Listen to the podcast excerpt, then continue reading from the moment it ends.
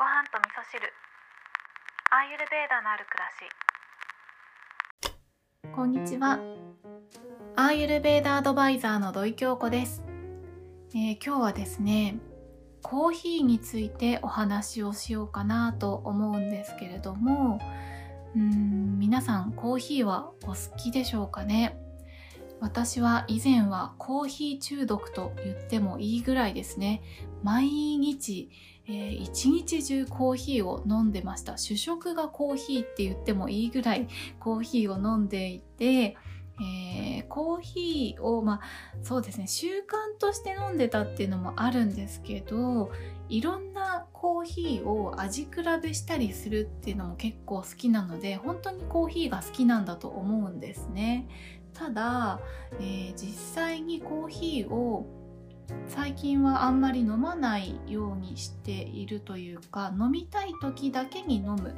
本当に飲みたい時だけに飲むっていう風にしているんですね。なのでちょっと飲みたいなって思ったとしてもいやこれはもしかしたら以前の、えー、コーヒー依存症の名残かもしれないと思ってちょっとねあの日にちを置いて自己観察をして本当にコーヒーが飲みたいかどうかっていう声を聞いてから飲むようにしてるんですね、えー、なんかちょっと今言ってて我ながらちょっと面倒くさいななんて思ったんですけれども結構これねアーユルベーダあるあるというか健康意識高い人あるあるなんじゃないかなと思うんですよね。なんかコーヒーについてはねいいって言われてるところもあるし良くないって言われてるところもあったりするので実際のところどうなんだろうって葛藤してる人も多いと思うんですね。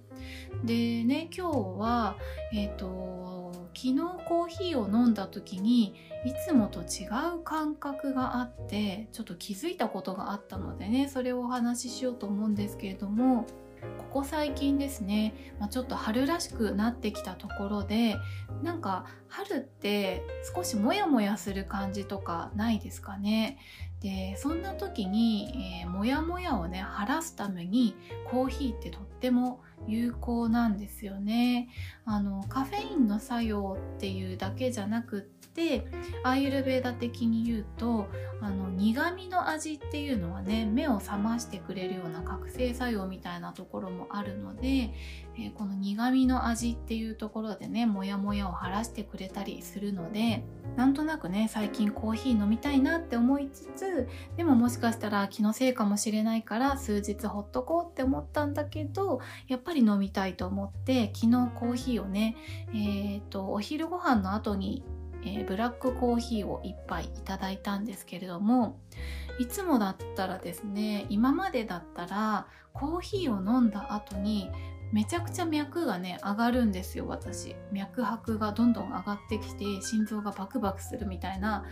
感じがあったんですけど昨日はですねそうでもなくってまあ確かに心臓はバクバクする感じはあったんですけどでもそれが苦しいなっていう感じではなかったんですね。なんかね客観的に見ていられるような感じがあってでなんか目もパッチリして頭もすっきりさえてその後もあのすごくスムーズに動ける活発に動けるような状態になったのでコーヒーのいいところだけをいただくことができたなっていうふうに思ったんですね。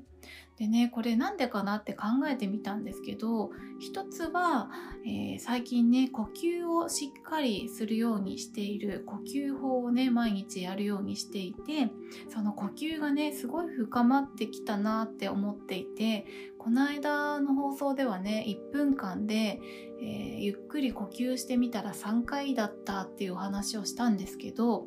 昨日はですねあのこれ毎日ねカウントしてるんですけど昨日はですねなんと1分間で1回しか呼吸しなかったんですね。でもそれがすごく心地のいい状態だったんですよね。なんか人間ってね意外とそんなにあのたくさん呼吸しなくても生きていられるんだなっていうことにね気づいてきているんですけれども、まあ、そんな風にあの一回一回の呼吸が深くなっているっていうところがあって、えー、いつもだったらねコーヒー飲んだらアーユルベーダ的に言うバータですね、えー、脈がどんどん速くなっちゃうようなことが以前はあったんですけどこの落ち着ける呼吸をしっかりすることによって自分軸を保って常に落ち着いた状態でいるということをできているんだなっていうことをねコーヒーを飲んで分かったんですよね。あともう一つはですね本当に飲みたいかどうかを自分の体に聞いたっていうこと。これがねすごく大きいなと思ったんですね。あの本当に自分が飲みたいかどうかを確認する時になんで飲みたいのっていうあの問答をね自分に対してするんですね。なのでそこでなんで飲みたいかが明確になってったことによってコーヒーから何を受け取りたいのかっていうことを明確にしてから飲んだっていうことがすごく良かったなっていうふうに思いました。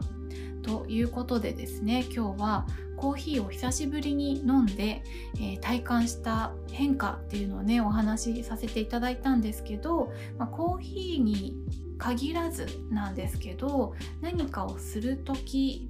でもそうだし例えばセルフケアをする時に、えー、そこからどんな効果を得たいのかとか、えー、何か食べ物を食べる時もその食べ物から何を受け取りたいのかっていう意識をしっかりと、えー、持っておくことによって確実にそれを受け取ることができるんだなっていうことを体感したので、えー、これからはね自分が何を受け取りたいのかっていうことをね考えながら、えー、一つ一つ選択していきたいななんていうふうに思いました